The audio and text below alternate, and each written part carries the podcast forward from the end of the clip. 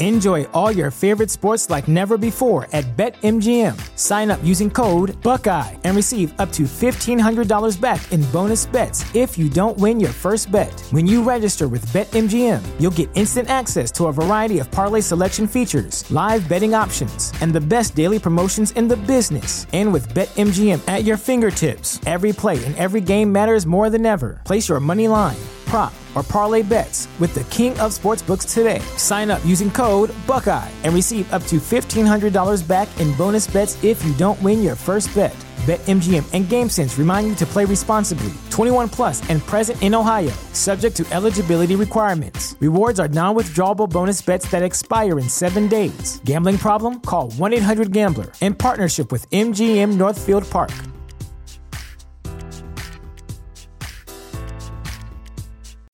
As humans, we're naturally driven by the search for better. But when it comes to hiring, the best way to search for a candidate isn't to search at all. Don't search, match with Indeed. When I was looking to hire someone, it was so slow and overwhelming. I wish I had used Indeed. If you need to hire, you need Indeed. Indeed is your matching and hiring platform with over 350 million global monthly visitors, according to Indeed data, and a matching engine that helps you find quality candidates fast. Ditch the busy work. Use Indeed for scheduling, screening, and messaging so you can connect with candidates faster. And Indeed doesn't just help you hire faster. 93% of employers agree Indeed delivers the highest quality matches compared to other job sites, according to a recent Indeed survey. And listeners of this show will get a $75 sponsored job credit to get your jobs more visibility at Indeed.com slash podcast. That's Indeed.com slash podcast. Terms and conditions apply.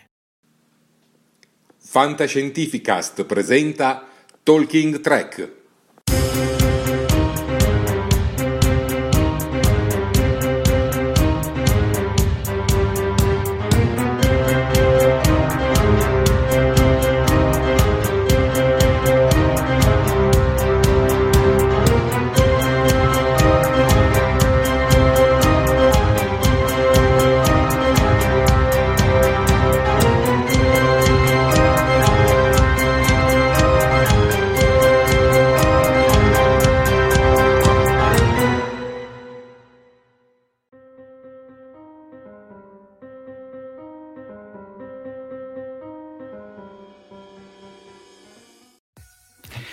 Buonasera a tutti, popolo di Star Trek, e ben col- no, buonasera, buon pomeriggio a tutti, popolo di Star Trek, non è il nostro consueto orario, e ben collegati in questa nuova diretta di Talking Trek. Oggi non sarò accompagnato dai miei soliti due compagni, ovvero Max e Sofia, ma in compagnia con me e partner di questa intervista c'è Daniele Colantoni eh, il presidente dell'associazione Cartoon Coverland e direi anche collaboratore da tempo di Talking Track.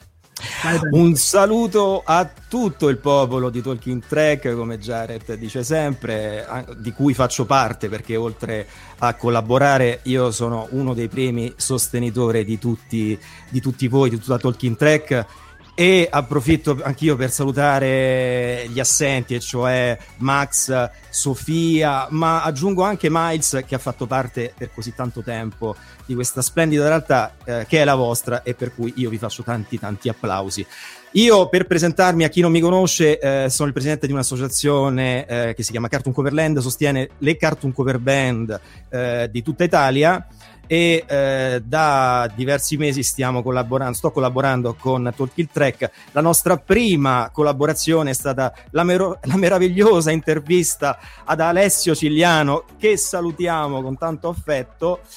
E, eh, ma adesso, visto che sapete tutti che nella nostra live c'è un, un gratitissimo ospite illustre che non facciamo attendere, lo presento a tutti voi, Alessandro Rossi. Ciao. Alessandro. Ciao carissimo Ciao. e grazie per essere qui con noi su Talking Track. Grazie a voi. Vai Jared. No, ricordiamo che Alessandro Rossi è la voce di Jean-Luc Picard, ragazzi, perché è collegato con noi, siamo collegati con la voce di Jean-Luc Picard, ma non solo, vero Daniele? Assolutamente sì. Allora, eh, prima, eh, prima di, di, cominciare a presentare ad Alessandro, io ovviamente eh, ringrazio chi mi eh, aiuta a sostenervi, e cioè Gianfranco Bertiboni, alias Giaffi, il nostro mitico cameraman con cui dovevamo andare a trovare eh, Alessandro Rossi, ma eh, alla fine, vista la situazione, abbiamo dovuto inventarci mezzi mediatici. Fortunatamente la tecnologia ci assiste e ovviamente saluto e ringrazio anche Cristian Petrozzi, una persona che ci dà una mano per le interviste. Eh, allora, Alessandro, adesso veniamo a noi perché eh, aiutiamo a capire anche chi non ti conoscesse nella tua integralità, chi sei e che cosa, fa, che cosa hai fatto in questi, in questi, anni. Allora, tu sei un attore, un doppiatore, un direttore del doppiaggio, dialoghista e chi più ne ha più ne metta.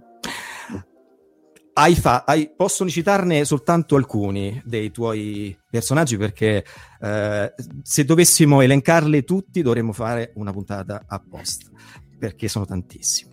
Eh, Liam Neeson, che io non credo, 46 film sul, con, cioè, con, dando la voce a Liam Neeson, che voglio dire ragazzi, posso citarne soltanto uno, Schindler List, cioè adesso voglio dire, ce lo ricordiamo tutti, Arnold Schwarzenegger, 21 film con la voce di Arnold, sei tu. Eh, Samuel Jackson, 19 film. Uh, Michael Clark uh, Duncan, che è pers- un attore che magari non tutti associano il nome al personaggio, ma è un immenso, era un immenso uh, uomo nero, buonissimo, che abbiamo conosciuto uno dei film Miglio, Ve- Miglio Verde, ragazzi. Quindi adesso. Poi tu sei la voce del russo più amato d'Italia, perché tu sei, detto così, Dolph Landgren, eh, sette film, ti spiezzo in due. Eri tu. Bastava quello, non c'era bisogno di doppiare gli altri sei, bastava quello. Esattamente, esatto. Poi un altro che voglio dire qua tocca i cuori di tanti nerd perché Thomas F. Wilson, Beef Canipazzo Tannen. Cioè, ragazzi, ritorno al futuro. Uh, ne cito altri due, ma tanto per fermarmi qui. Peter Weller, che vuol dire Robocop, eh, nei cuori di tutti noi. Beh, siamo qui, l'ha detto anche eh, Jared Patrick Stewart in tanti, tanti anni. Ora, Veniamo, a, veniamo alle, alle, domande. Aspetta, uh, aspetta vai, Daniele, vai, vai, saluto vai. il pubblico che si vai, a te. giustamente con noi. Faccio un, vai. Assolutamente. William Paghini, Riccardo Nieri, Sofia, Andrea Boiti, eh, Giaffi, ciao Giaffi, eh, Marco Nazzaro, Giacomo Liga, Vale- Valerio Cozzuto, eh, Mau Pane, Claudio Fly, eh, Dead Astronaut, eh, Spumador, eh, anche da YouTube ci si può collegare, eh, Mariano Stavolo, Davide Piscillo, Marcello Lorusso, eh, Riccardo Frasca, vedevo, William Paghini, l'avevo già detto mi sembra, Andrea Falcone, eh, William Paghini ci dice anche se ha doppiato Qui Gojin in Star Wars. Attenzione. Bella domanda. No, ma Liam Neeson. No, non, non, ti dice niente. No. Poi Luigi Coppola uh, e, Marcello, e Donato Iannuzzi e Manuel Liberti. Perfetto, abbiamo ah, i primi. Esatto, Beh. i primi a collegarsi, a collegarsi, ma saranno in tantissimi. Ora, eh, Alessandro, io sono solito a cominciare le mie interviste con un immaginario nerd dove utilizzando la DeLorean andiamo indietro nel tempo, ma come nel caso di, per esempio, di Alessio Cigliano, noi prendemmo una nave della flotta stellare, eh, però con te in realtà potremmo prendere entrambe per via del fatto che tu sei stato virtualmente sia nella DeLorean e sia in una nave della flotta stellare. Quindi scegliamone una perché con una dobbiamo scegliere, scegliamo l'Enterprise D, prendiamo il primo buco spazio-temporale che troviamo per strada e andiamo nel periodo quando decidesti che il tuo lavoro sarebbe stato la voce. Quando e cosa fu la molla che fece scattare questo desiderio? Ma sai, non, cioè, io in realtà il lavoro che volevo fare, la, quello che ha fatto scattare la molla è il desiderio, la passione, la voglia, la, la ferma volontà di fare l'attore. E, e quindi ho, ho cominciato con il desiderio di tutti gli attori che è il teatro. E ho cominciato a fare quello, l'ho fatto per diversi anni, facendo anche cose belle. mi sono divertito moltissimo, è una grandissima passione. una cosa che facevano gli attori all'epoca, lo fanno tuttora, ma adesso un pochino meno spesso, allora era proprio pane quotidiano, era quello lì di fare anche la radio, perché la radio all'epoca in realtà era piena di attori. Adesso gli attori ci vanno, ma insomma per fare piccole cose, quando tocca a loro lo spazio dedicato al teatro, allora si faceva di tutto, si faceva rivista, teatro, intrattenimento di, di, di qualsiasi genere. E, e, lì, proprio facendo una di queste trasmissioni in radio, eh, c'era con me Vittoria Febbi, che è una grandissima doppiatrice, donna straordinaria, che lavorando con me ha fatto quello che, che poi all'epoca il doppiaggio, al doppiaggio ci si arrivava così, o con, con il collega in compagnia che diceva adesso, adesso che è finita la tournée che fai? Ma faccio un po' di doppiaggio, dico, ma vieni. E la stessa cosa è successa lì in radio. Vittorio dice, insomma, hai questa bella voce, sei così brava, perché non fai il doppiaggio? Dico, che ne so, perché non faccio il doppiaggio? Non lo so. E vieni. E io sono andato. Infatti. E, e ho iniziato, ma veramente così, guardando un pochino, prendendo un po' le misure con la faccenda. E nello stesso periodo Gigi Reder, il grande film, mm-hmm faceva una giornata di provini. Io ormai stavo là, come si dice, sei in ballo, balli. Ovviamente. E ho fatto questo provino con Gigi, ho seguito Vittoria e piano piano dal brusio ho iniziato a fare cose sempre più grandi. La cosa è andata molto molto bene, per cui beh, poi io avevo una famiglia, volevo avere dei bambini, stargli vicino, eccetera. Quindi diciamo che le due cose messe insieme e sì, partita la carriera col doppiaggio e, e, ho continuato con doppiaggio. Quindi non c'è uno specifico voce, c'è uno specifico recitazione, uno specifico essere attori, quello sì. Eh, diciamo, diciamo con, chi, con, chi, hai iniziato quando hai fatto, cominciato a fare teatro.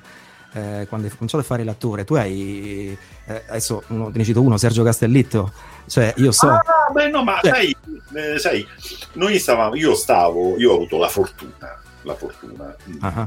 di riuscire a incrociare la mia passione con eh, adesso eh, detto così sembra minimizzarlo ma eh, con tutto no. il rispetto certo. Eh, del, del, della parola con un supplente al liceo di italiano italiano italiano sì sì certo e questo supplente è sì. in realtà un grandissimo uomo di teatro che è Giancarlo San Martano è, è, veramente un grande uomo di teatro, un uomo di cultura.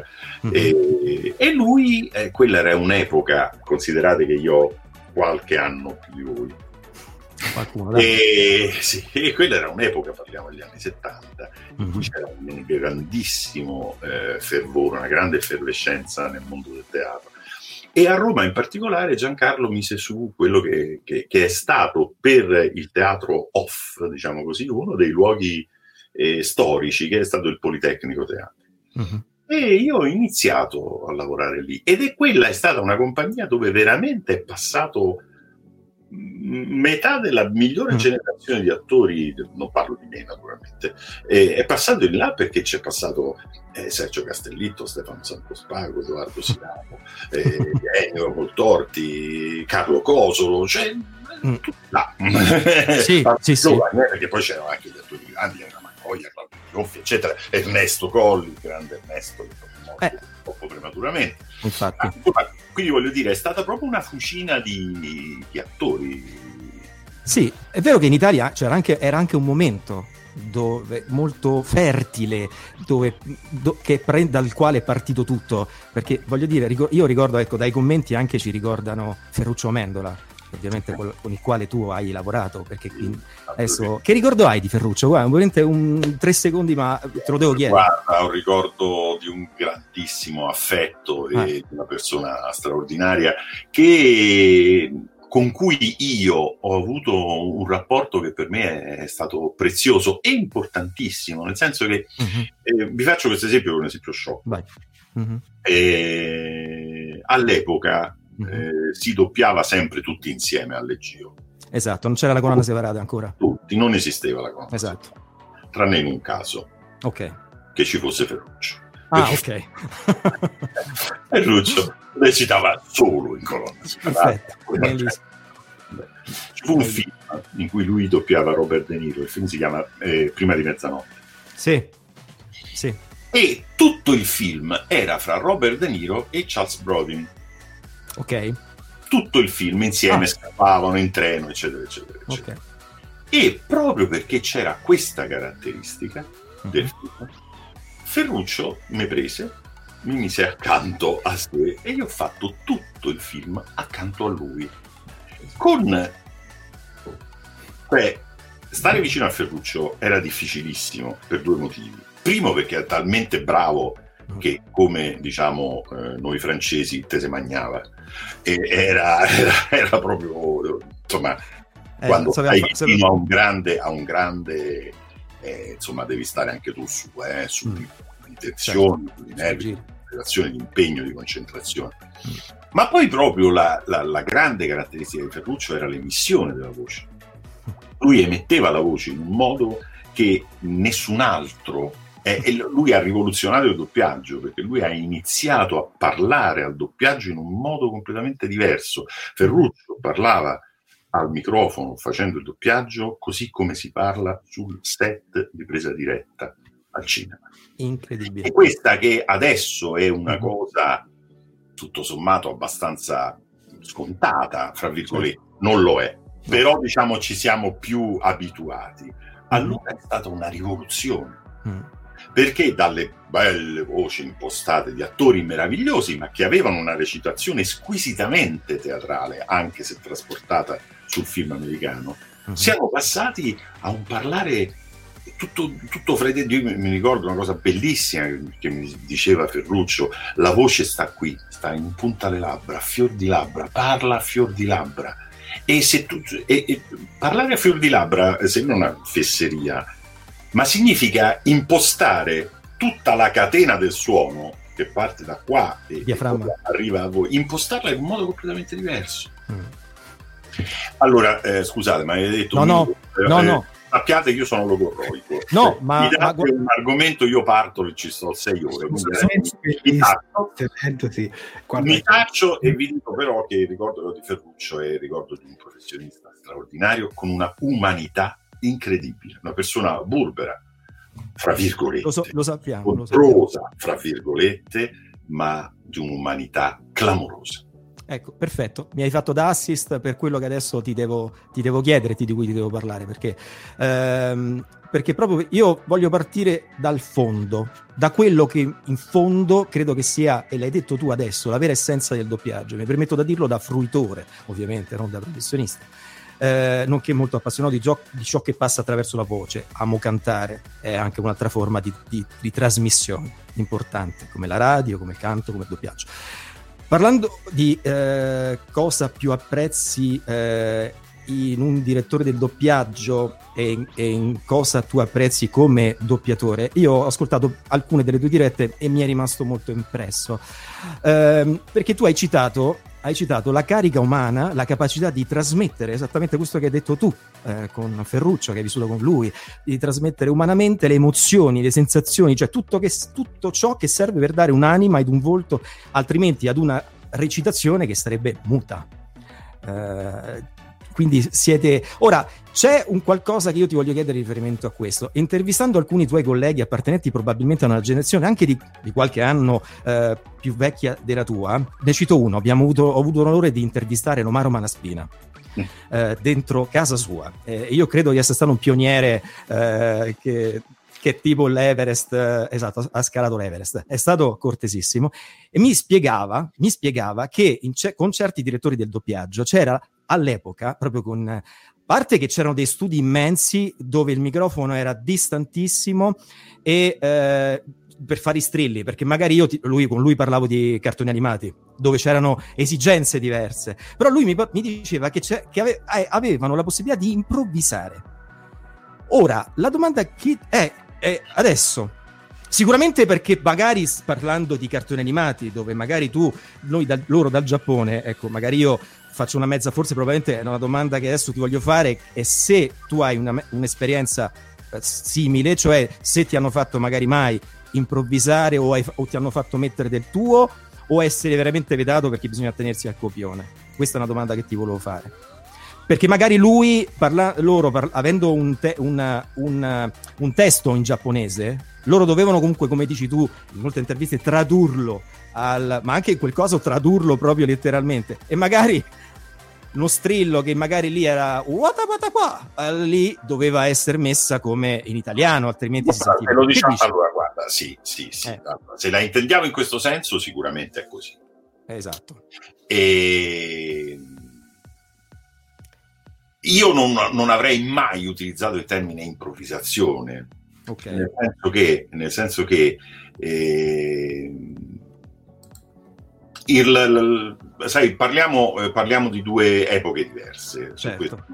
Certo, certo. Quindi sicuramente il tipo di rapporto che c'è con il prodotto originale, il rapporto mm-hmm. che c'è con il prodotto originale adesso mm-hmm. è diverso dal rapporto che c'era con il prodotto originale di mm-hmm. 40 anni fa o di 50 anni fa uh-huh. decisamente. È, è, diverso adesso rispetto, cioè io vedo la differenza su come io facevo il doppiaggio, vedevo fare il doppiaggio quando ero più giovane e come lo vedo adesso. Da questo punto di vista immaginiamo, eh, Romano, parliamo di una generazione ancora precedente alla mia, e quanto potesse essere diverso mm. allora. Mm. È evidente che nel momento in cui Sai, il, le, i cartoni animati giapponesi erano delle specie di UFO che si aggiravano per, per, per le sale di doppiaggio, esatto. nel senso che una cosa in cui tu, di cui tu non capisci nulla. Esatto. Non capisci nulla. Una cosa che, attenzione, eh, non è il mio giudizio, eh, no. è no, no. però eh, quello certo. che, che da molti era stato vissuto come un prodotto un po' di serie B. Perché, sì. perché sti, sti, cartoni animati che non erano belli, morbidi come i Disney o magari un pochino più eh, taglienti, eccetera, no? come gli Anna Barbera, eccetera, però sempre estremamente di un certo tipo, ma magari eh, squadrati, con pochi movimenti, con, con un retroterra culturale uh-huh. che da noi è iniziato a passare e, a, e ad essere compreso dopo, più sì, tardi. Molto più tardi. Quindi venivano un pochino trattati in questo senso con maggiore libertà. Sì. Dando a libertà questa volta un termine eh, non esattamente, esattamente positivo.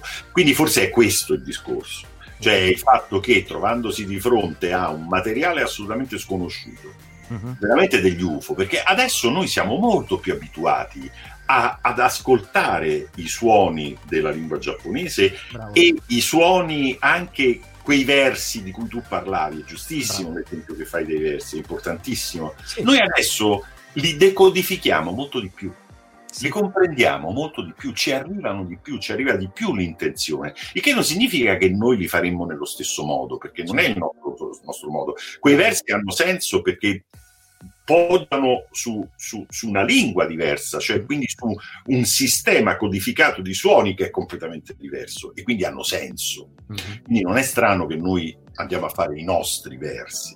Esatto. Però la differenza è che prima non capivamo neanche che cosa volevano dire con quel verso Adesso lo capiamo, quindi adesso riusciamo ad essere più aderenti all'intenzione, non al suono, ma all'intenzione sì. Assolutamente. Eh, visto che abbiamo citato le animazioni, poi eh, ti faccio l'ultima domanda e passo la parola a Jared. E tu eh, siccome siamo seguiti anche da, dai nostri follower di, di Cartoon Coverland, eh, tu sei anche voce di, eh, di, un personaggio di Ryuk, che è il personaggio conosciuto nel, nella, nell'anime Death Note. Eh, due secondi, come hai vissuto questa esperienza, Alessandro?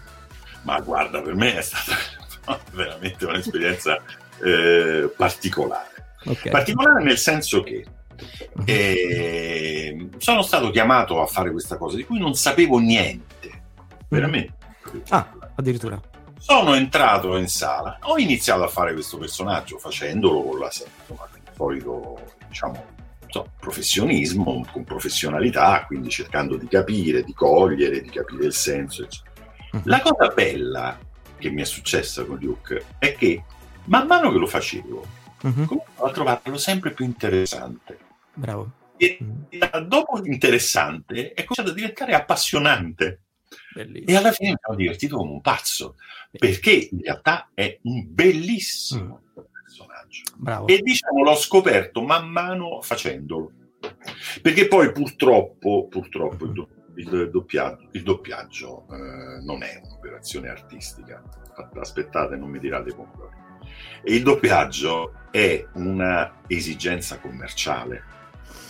E per commerciale si intende, si intende la stessa esigenza che ci porta a tradurre un libro. Certo. Perché dovremmo noi tradurre la Divina Commedia in inglese? Ma spiegatemelo che è l'equivalente sì. del dire perché dovremmo tradurre l'Ulisse di Joyce in italiano. Sì, sì. Non ha senso. Sì, sì, capisco che intendi. Se lo vedi da un punto di vista artistico. Perché è impossibile, uh-huh. ma è un'esigenza commerciale. Far leggere Dante agli inglesi, far mhm. leggere. Joyce agli italiani. Allora, Purtroppo, quando parliamo di doppiaggio, non parliamo sempre della Divina Commedia e Ulisse di Joyce, dove è chiaro che basta dire due cose, il discorso diventa immediatamente chiaro. parliamo magari di altre cose che vengono invece considerate in cui l'esigenza commerciale corrisponde proprio a soldi, denaro, Uh-huh. Da me perché io mando in onda questa cosa, se la televisione me la compra mi dà tanti soldi, ma la televisione deve fare tanti ascolti, bla bla bla, cioè, deve costare poco, poco, poco, poco, perché se uh-huh. costa tanto io non guadagno niente. Insomma, uh-huh. queste cose brutte che diciamo. Allora, spesso questi prodotti vengono compressi, vengono svalutati dall'esigenza commerciale che c'è dietro. Sì, e quindi ci si lavora con tempi molto serrati, con mm-hmm. poca attenzione, con, non sto parlando di Duke, di Death No, no. no. Ti sto dicendo, parlando proprio di un certo mondo di, di, di, di Mm-hmm. Poi adesso, adesso, finalmente ci sono tante persone che li capiscono e tante mm-hmm. persone, mi è capitato di, di, fare cose appunto giapponesi con direttori che sanno quello che dicono. Bravo perché capiscono quello che sta da dietro e capiscono non solo perché capiscono la lingua, perché magari sanno il giapponese, certo. lo capiscono perché sono in sintonia con la cultura che c'è dietro, perché Bravo. quella roba lì è mm. cultura. Bravo. Altrimenti... E, insomma, eh, ecco. Bravissimo, no, no, guarda, hai, hai, toccato, in realtà hai risposto anche per parte ad alcune altre domande che ti volevo fare, però io adesso, io adesso passo la parola a Jared eh, perché sono stato anche fin troppo prolisso, perché io, anch'io, sono, anch'io sono prolisso. Eh, Jared, lascio a te per le, per le, per le due domande. Sì, allora io inevitabilmente ti dovrò fare un po' delle domande rivolte a Star Trek, perché comunque il nostro pubblico di Talking Trek ci segue principalmente per Star Trek. E quindi la prima domanda che ti volevo fare era qual è la tua opinione su questa nuova serie, se ti aspettavi di essere richiamato dal direttore del doppiaggio a prestare di nuovo la voce a questo personaggio iconico come Jean-Luc Picard per molti fan di Star Trek. Allora, guarda, eh, considera che eh, io la serie non la vedo, io vedo quello che doppio e a un certo punto della mia vita mi metterò davanti a, al televisore e me, e me, la guarderò, però ancora per vari motivi non è successo.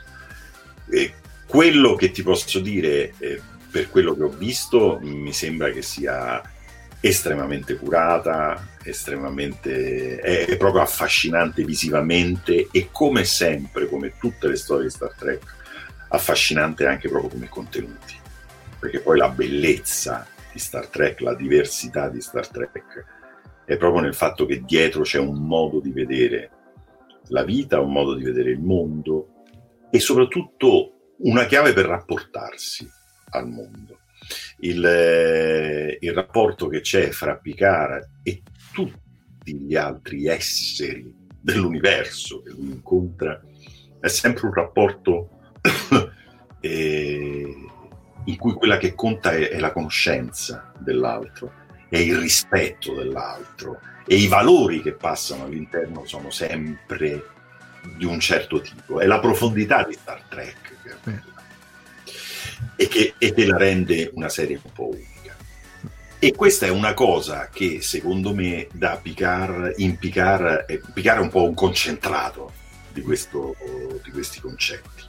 Cioè tutta, questa, tutta la filosofia è in Picard. Poi anche negli altri, chiaramente, no? che, partecipano, eccetera, eccetera. Però proprio il senso profondo della storia, il senso profondo della serie è in Picard. Io non, so, non, non ero certo che avrei ridoppiato Capitano Picard per un motivo evidente, che è un motivo anagrafico. E sono stato molto felice di essere eh, di nuovo eh, rimesso alla prova su questo personaggio. Certo è che eh, lavorando su Picard mi sono concentrato soprattutto proprio su questo, sul personaggio cioè, ho, ho, cercato di recuperare quello che era il Picard di vent'anni fa, di restituire il personaggio, perché mi rendo conto che da un punto di vista anagrafico, la, eh, sai, mh, fra un uomo di 40 anni e un uomo di 65 anni non c'è nessuna differenza da un punto di vista vocale, da un punto di vista proprio nessuna. Fra un uomo di 65 anni e un uomo di 80, la differenza si comincia a sentire. Mm. Perché cambia la respirazione. Mm. È così importante quando si parla di doppiaggio, che il doppiaggio non è parlare sopra a un'altra faccia. Il doppiaggio è entrare dentro quella faccia e, e, uscirgli dagli occhi, uscirgli dal naso, dalla bocca, dal respiro, dai gesti. E allora il fatto che si respira diversamente è una cosa che conta. Il fatto che c'è una difficoltà di emissione che ehm, in un altro caso tu non hai, è una cosa che conta, è una cosa che fa la differenza. E quindi per me, eh, quando, cioè, doppiando eh, a, a, a, le cose a cui io cerco, cioè gli appigli che tu cerchi per entrare in quella personaggio, entrare in quell'attore, sono quelli di cui vi sto parlando adesso, la respirazione, certo. la, la, la, la, mimica, eccetera, eccetera, eccetera. Ecco, è chiaro che eh, ho cercato, guardando sempre a tutte queste cose, però ho cercato di concentrarmi su Picard. Cioè il fatto di dire, guarda, lui adesso è un po' diverso, ma è lui, e allora lavora tutti lui. Spero di esserci riuscito. Sì, Jared, mi inserisco, posso, vai, vai. giusto perché in realtà, in realtà eh, una delle domande che volevo farti era proprio che eh, giustamente tu adesso hai doppiato, ti sei trovato a doppiare un personaggio di 94 anni nel, nella serie, perché lui, lui praticamente è, è, è, viene detto che eh, viene detto che ha 94 anni, quindi è ovvio che noi nella sono nuance, però noi quando è partita la serie, ovviamente nelle prime puntate, eh, nella nostra testa avevamo il Picard no, attivare nella, con la voce prorompente, però giustamente lì lo abbiamo sentito stanco, nel senso magari stanco perché giustamente lui è partito che era dentro una casa, uno chalet di montagna, eh, una, una chalet di, di, di campagna nel vigneto, uh, ricordiamo alla bar, eh, però stanco e anche stanco della vita soprattutto, e quindi no, era impossibile. Quindi tu hai dovuto, ecco, hai già risposto, hai dovuto adattarti a questo nuovo Jean-Luc Picard, giusto? Sì, sì. sì eh, ti ho detto, eh, ho cercato di farlo al meglio, dopodiché insomma, non sono io che posso giudicare me stesso. Insomma. No, no, ci ha emozionato. Gli altri. Eh, però ti dico, il tipo di lavoro è stato questo, cioè la, la, la cosa su cui lavora, ho lavorato è stato questo, cioè concentrarmi su, sul personaggio, sull'essenza del personaggio e non sul, sull'attore. Assolutamente. Jared. No, dicevo, leggendo tanti commenti che ci stanno arrivando, sicuramente, caro Alessandro, i nostri spettatori ti hanno sicuramente apprezzato. Ah, meno male. ormai era da circa il 2002 dal film Star Trek La Nemesi al cinema che non ti ritrovavi a ridoppiare eh, nuovamente questo personaggio. La prossima domanda che ti volevo fare è in quanto tempo si è fatto all'incirca eh, questo doppiaggio per questa serie che sappiamo comprende 10 episodi? Cioè quanto tempo ci vuole per lavorare Ora, magari se tu non mi puoi dire per motivi di, di riservatezza questa informazione, allora te la faccio in modo più generica. Quanto tempo ci vuole più o meno per lavorare a una serie di 10 episodi come Star Trek Picard? Ma sai, guarda, dipende, dipende molto da, eh, da, come si fa questa serie. Nel senso che, mh, mm, ti faccio un esempio, eh, nel, nel, nella particolarità proprio di Picard, questo credo che si possa dire, si è lavorato un episodio alla volta, proprio perché eh, la, la, serie la, era in divenire e noi abbiamo doppiato in divenire insieme, insieme alla serie.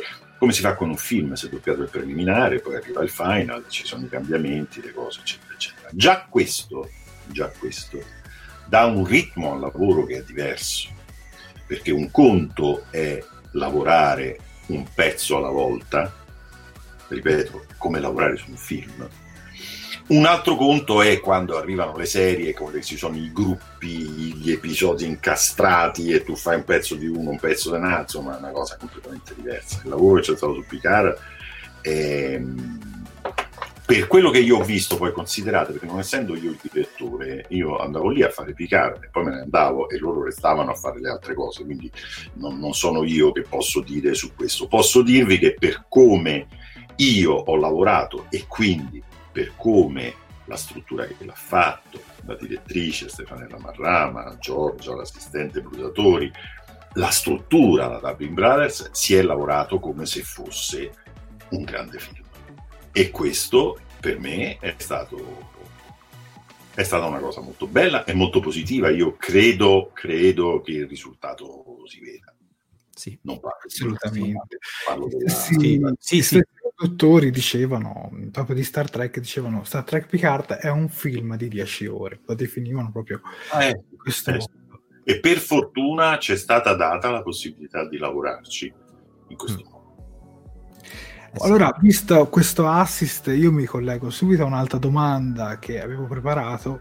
Quando noi pubblico, come io, Daniele, i nostri spettatori che ci stanno seguendo, noi andiamo al cinema e vediamo il prodotto finito e confezionato. Ma voi doppiatori, quando siete dietro, quando siete al copione, cosa vedete realmente? C'è una sorta di censura oppure vedete la scena per intero ma senza gli effetti speciali? Dipende moltissimo dal tipo di film che stai facendo, da, dipende da tante cose. Allora, considera che innanzitutto su certi prodotti ormai sempre più spesso si lavora su preliminari. Per cui lavorando su preliminare non mancano solo gli effetti speciali. E a volte vedi due, due scemi che recitano davanti a un screen, cioè non, davanti a un panno verde. Quindi, insomma, voglio dire, non era il caso di Picard, però mm-hmm. chiaramente eh, il fatto di lavorare su preliminari ti dà un, un ampio margine per non, non sapere esattamente su che cosa stai lavorando. E in più c'è il problema del, dell'antipirateria, per cui mm. eh, le copie sono sempre a bassissima risoluzione. Mm. E, e sono piene di scritte proprio per, dare, per renderle inutilizzabili. E spesso e volentieri hanno bande che passano in Addirittura. Sì, c'era, c'è la paura sì. che anche quel materiale. È, è, come se io e, te, ecco, io e te parliamo e c'è una cosa che fa così. Ok. Ok. E altre volte addirittura ci sono certi film, voi avete citato Star Wars, ma insomma credo che lì la cosa succeda spesso.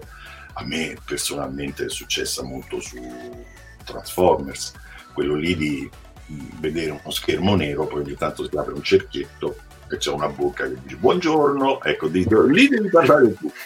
Insomma, grazie a Dio eh, c'è in genere un direttore che il film l'ha visto, quindi il direttore sa che cosa sta succedendo, ma tu che sei là.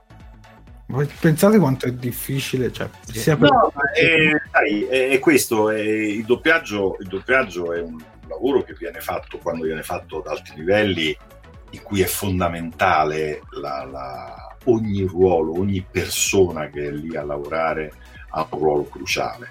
L'attore ha un ruolo cruciale perché inevitabilmente è quello che dà la voce, ma il direttore è fondamentale perché il direttore è quello che tiene le fila della cosa, è, è l'unico che può dire a quell'attore perché sta dicendo quella battuta e perché ha senso che la dica così invece che colì, o o l'unico che può, che può, dire all'altro guardalo bene perché lui sta facendo una cosa diversa da quella che stai facendo tu adesso, eccetera, eccetera. L'assistente è fondamentale perché l'assistente è quella che è in grado di seguire passaggio per passaggio dal, dal preliminare 1 fino al 7, fino al, allo pseudo final, fino al final e al final final, perché anche questo c'è. Allora diciamo che eh, è, Infatti, è una grande compagnia, è un grande set. È una, è una catena di montaggio, Alessandro. Ma un set, ma che brutto. Un set, bravo, di montaggio, vabbè, nel senso è un set, un set cinematografico. C'è il microfono e una ripresa alta. Esatto. No, perché mi ricordo magari quelli in fabbrica, capito? Che si davano una mano. no, sarebbe bello, però, sai che c'è? Che oltre perché in questi ultimi anni si è voluto dare, giustamente, e per me, e grazie, grazie al Signore, un volto a, a chi doppia perché mm. eh, Voci nell'ombra, no? che, che, cui, eh, è l'enciclopedia del doppiaggio, noi ringraziamo tantissimo Gerardo Di Cola, insomma, noi, tutti, tutte queste persone che hanno hanno riportato, hanno dato un volto, noi li ringraziamo tantissimo. Però sarebbe bello poter dare un volto anche a tutte le altre persone che, come tu dici, fanno parte dello, del, del, set. Eh, e non è detto che magari io un giorno magari vengo, ti chiamo e ti dico voglio voglio venire a vedere, a conoscere tutte le persone che compongono il set. No, per dargli giustamente il loro valore, perché, perché è giusto. È giusto che, che, sia, che sia, così. Una, una, parentesi molto simpatica, eh, ho visto nei commenti eh, Spumador che eh, siccome non tutti magari ecco, associavano la, la, il tuo volto al, person- al, tuo volto al personaggio, la voce eh, che associano il tuo volto a Riker e la voce a Picard. Quindi vedere, vederti con l'aspetto di, di Riker e la voce di Picard fa un effetto è vero, è vero, è vero. bellissimo è come se Riker parlasse con la voce di Picard eh, sì. Ma, una parentesi simpatica insomma. Una, co- una, cosa bella che secondo me hanno fatto con questa serie è che hanno richiamato tutti i doppiatori originali di Star Trek The Next Generation. Purtroppo quello di Riker è venuto a mancare Ovviamente. qualche anno fa, ma hanno richiamato quello che ha doppiato Riker in un'altra serie che era Star Trek Voyager. E quindi hanno fatto veramente un lavoro assolutamente favoloso. Ma io la domanda che volevo fare ad Alessandro è: ti è mai capitato di conoscere di persona qualche attore a cui hai prestato la voce? Ma guarda, io ho stretto la mano a Samuel L. Jackson. Ah. una cosa. eh, eh, ho, ho, visto eh, così ci siamo accennati con Schwarzenegger che però è stato molto carino mi ha mandato una, una, foto con dedica molto bella. Bellissimo. E basta. Basta. Eh, dai è stato fatto veramente che le hanno fatto incontrare un sacco Samuel Jackson, Schwarzenegger non sono attori da no, eh, per, carità, per carità. Però insomma sai vedi a proposito quel discorso no, che dici è molto bello il fatto che le persone nell'ombra escano esatto. io sono Anche... un, grande fra, un, grande fautore del, del, doppiaggio che non si vede. Sì certo. Se il doppiaggio certo. meno si vede e più bello è perché lascia spazio alla fantasia. No, ma meglio è fatto. Cioè, mm. le, le, il problema del, del doppiaggio. Grande Hitchcock diceva che un film uh, sottotitolato eh, perde almeno il 15%. Certo. Un film ben doppiato perde il 10%. Ma, ma grande Hitchcock aveva un problema tecnico che era legato al suo cinema. Cioè lui ha aveva il problema di prendere lo spettatore, inchiodarlo a una sedia e farlo stare con gli occhi sgranati su quello che vedeva. Se lo spettatore sta facendo così tutto il tempo perché legge il sottotitolo e quando sono veloci non alza neanche lo sguardo, legge solo i sottotitoli, quindi lo sente il film ma neanche lo vede, è chiaro che quella tensione non esiste più. E questo è il discorso, è come quando leggi un, un bel libro tradotto bene. Tu te lo scordi che quel libro era scritto in cinese, in turco in americano. Sei dentro la storia. Il doppiaggio te lo devi scordare, devi stare dentro al film. Sì. Devi proprio pensare. Ecco perché quando tu vedi quelle cose che, no, che tu dici buongiorno, che, perché, perché te ne accorgi, perché vedi, Certo. lo vedi. Quando Certo. senti una voce che non incolla, che non esce da quegli occhi, tu te ne accorgi e finisce la magia, non è più il film, il film non c'è più, Mm. c'è un artificio tecnico barra commerciale. Sì, sì, sì. Eh, Jared, mi inserisco un attimo perché, perché, voglio, perché voglio esaltare, ma, ma in maniera molto sincera, eh, senza, non, è, non, non ci, piacciono, ci, piac- ci piacciono i violini, ci piace la musica, ma non è una sviolinata, è vero quello che ti, voglio, quello che ti dico adesso, perché voglio esaltare la tua bravura, ma come tutti, colo- come tutti coloro che fanno il tuo mestiere, che ovviamente saltano molto spesso da un personaggio a un altro, e là tante volte non venite riconosciuti perché siete talmente bravi a doppiare un personaggio e un altro che sono gli antipodi dell'intenzione, della, della caratterizzazione, che a un certo punto dici, ma no, era sempre lui. E sì, era sempre Alessandro. Allora, cioè io, io salto, faccio due esempi. Faccio due esempi. Eh, uno, eh, uno shakespeariano e l'altro arrogante e che quasi quasi ti, ti, ti, ti- no quasi, era un cattivo. Biff Tannen. Cioè tu, tu hai... Cioè, Io c'è so. qualcuno, Marti? cioè, cioè, ah, no, adesso però ce la devi fare. battuta. Adesso, adesso- non lo so, non te, non te lo metto. No, lo so, lo so. Tranquillo. No, sai che c'è? È che quando facevo Biff avevo veramente 30 Eh, lo so, era. È bravo. È bravo. No, sono proprio pochi. pochi. lo so, è come quando ad Alessio, giustamente, Ciliano parlo, gli chiedono magari ci rifai Ken. Perché lei era, era ragazzino e da ragazzino doveva fare la più grossa. Eh, E quindi dice, ma quando adesso Lo devo fare il contrario. Beh, perfetto. Quindi no, No, io Biff, Biff è, un- è uno dei personaggi che ho proprio cuore, cioè stanno lì in un cassettino, è uno dei personaggi che adoro, adoro perché oltretutto era anche all'inizio, per me è stato, per me è stato Ritorno al futuro, è stato un viaggio, un giro di giostra meraviglioso, bellissimo. Quando è arrivato il 2 sono impazzito, facevo 5 Biff diversi, è stata una cosa Bravo. c'era Biff che sbucava da tutte le parti. Io ero impazzito, ero felicissimo, è stato una, una Alessandro- delle più belle. Io adesso prendo i Kleenex perché piango, perché piango, piango perché, perché, perché ci tocchi su un tasto. Ma ecco laddove, sai che c'è che. Ecco laddove, perché to- che noi diciamo vogliamo dare un. Abbiamo, magari in un certo momento della nostra vita vogliamo dare un volto a voi. Perché volevamo dirvi grazie. È questo il discorso. Però finisce lì perché poi sono d'accordo con te. Jared, ripasso la parola a te. Scusa che se sono prolisso. Sì, allora io, visto che siamo arrivati quasi alla fine di questa intervista, se qualcuno di voi Esatto. vorrebbe fare una domanda ad Alessandro, ce la scriva, però mi raccomando che magari non Sì. domande scoop, perché ovviamente Sì. loro hanno firmato degli accordi di riservatezza e giustamente noi li rispettiamo. Io ho letto una, una domanda che era, che era, credo, non so se tu potrai rispondere perché era su ri- riguardo se, sono, se siete tutti confermati anche per la seconda stagione, ma, ma appena questo, ma non lo Beh, credo manco che lo sap- La serie l'hanno Non lo rinnovata. so neanche, anche volendo lo saprei. non lo sapreste perfetto. Vabbè, vai, vai, Allora, a questo punto faccio una domanda nel frattempo che arrivano i commenti ad Alessandro, una domanda che ti avevo già fatto telefonicamente in radio eh, da Alessio Cigliano, ma che volevo condividere in questo caso con il nostro pubblico. Qual è la frase, la parola che hai amato doppiare di più nei panni di Jean-Luc Picard? Eh, questa è una domanda che mi mette sempre un pochino di...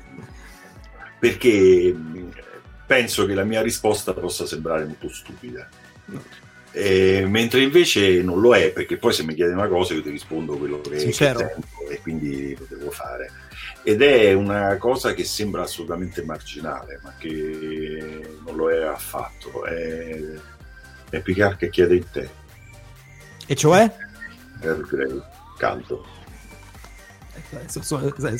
è, è fondamentale perché, perché si sente, si se- c'è sempre un pensiero dietro, non è mai mi passi la Coca-Cola. Non, no.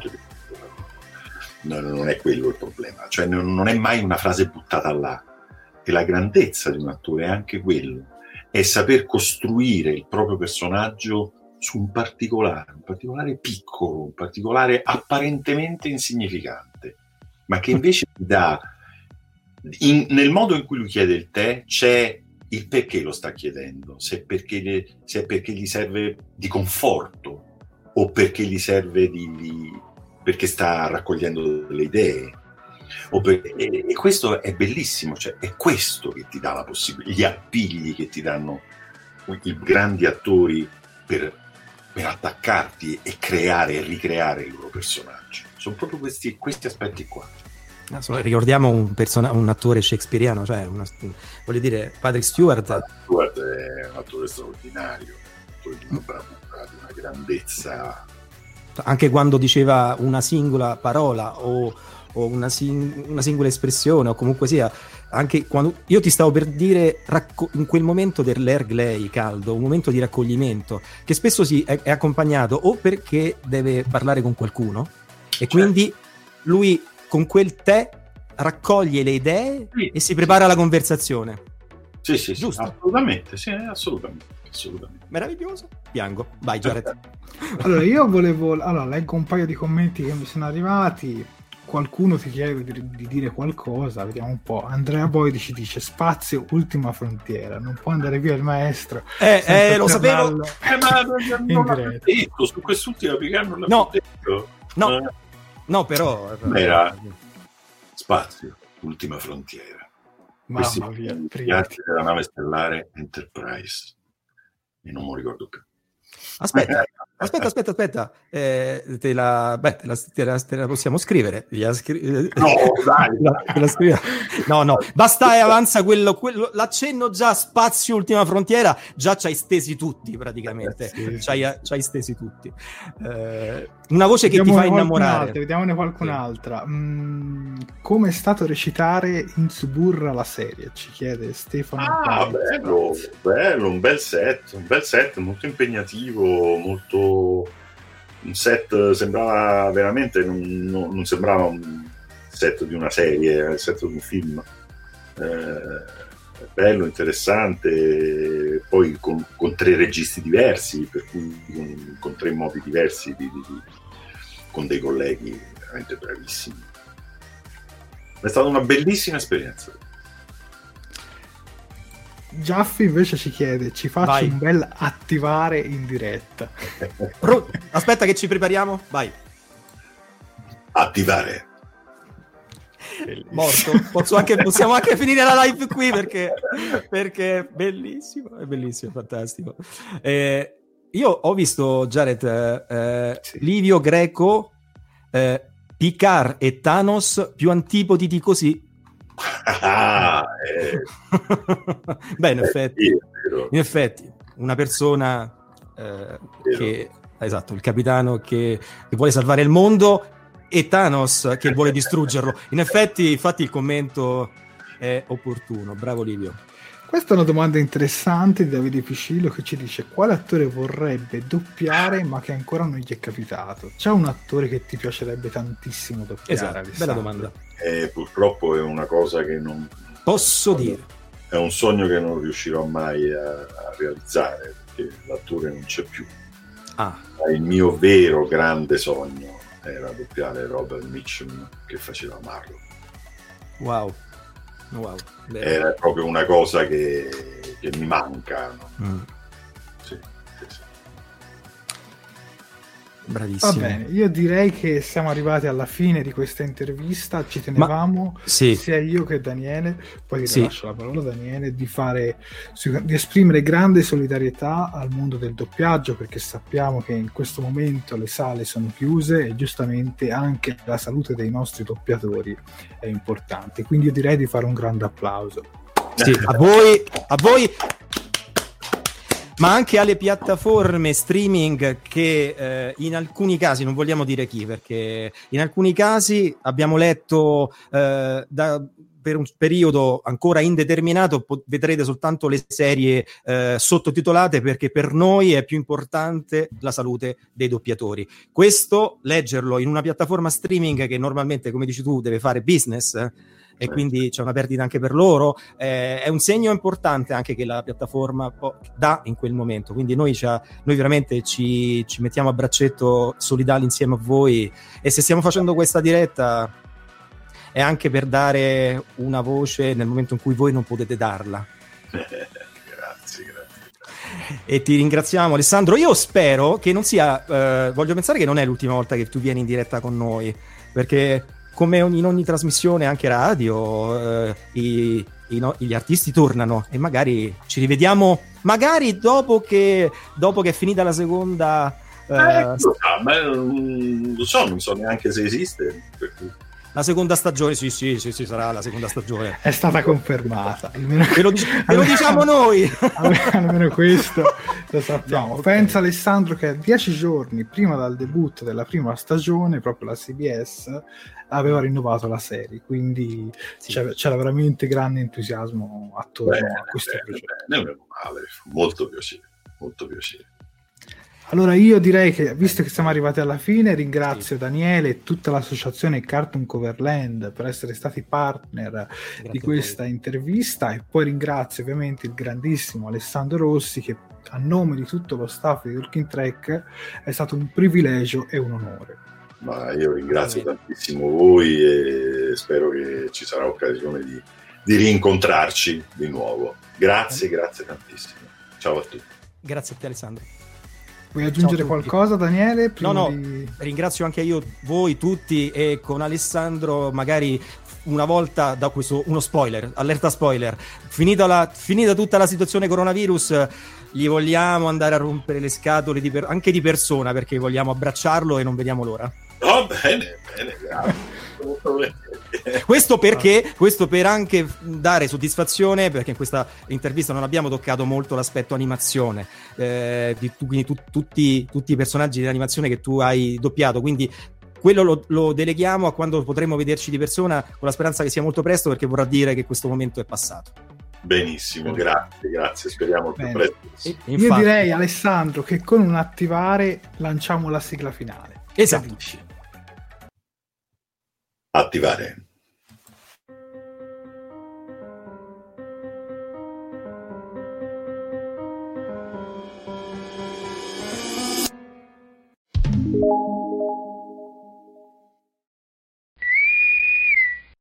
Fantascientificast e Talking Track sono produzioni amatoriali, non si intende infrangere alcun copyright, i cui diritti appartengono ai rispettivi detentori. Fantascientificast e Talking Track non sono in nessun modo affiliati o sponsorizzati da CBS Corporation o da chi detiene l'uso del marchio Star Trek in Italia. Il podcast ha carattere esclusivamente ricreativo e divulgativo, non ha alcun scopo di lucro e viene diffuso gratuitamente. Autorizzazione SIAE 56125359. Nessun byte e nessun tribolo sono stati maltrattati durante la produzione di questo podcast.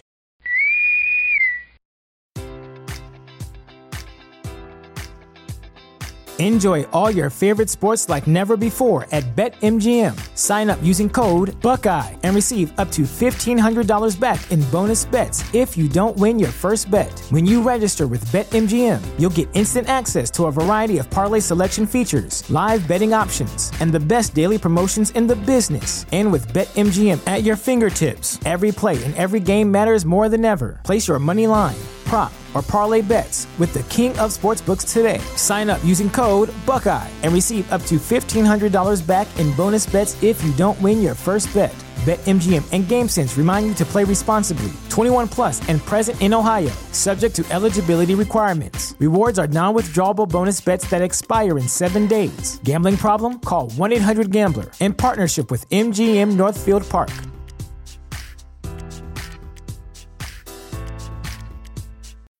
When you need mealtime inspiration, it's worth shopping Kroger, where you'll find over 30,000 mouthwatering choices that excite your inner foodie. And no matter what tasty choice you make, you'll enjoy our everyday low prices, plus extra ways to save, like digital coupons worth over $600 each week. You can also save up to $1 off per gallon at the pump with fuel points. More savings and more inspiring flavors make shopping Kroger worth it every time. Kroger, fresh for everyone. Fuel restrictions apply.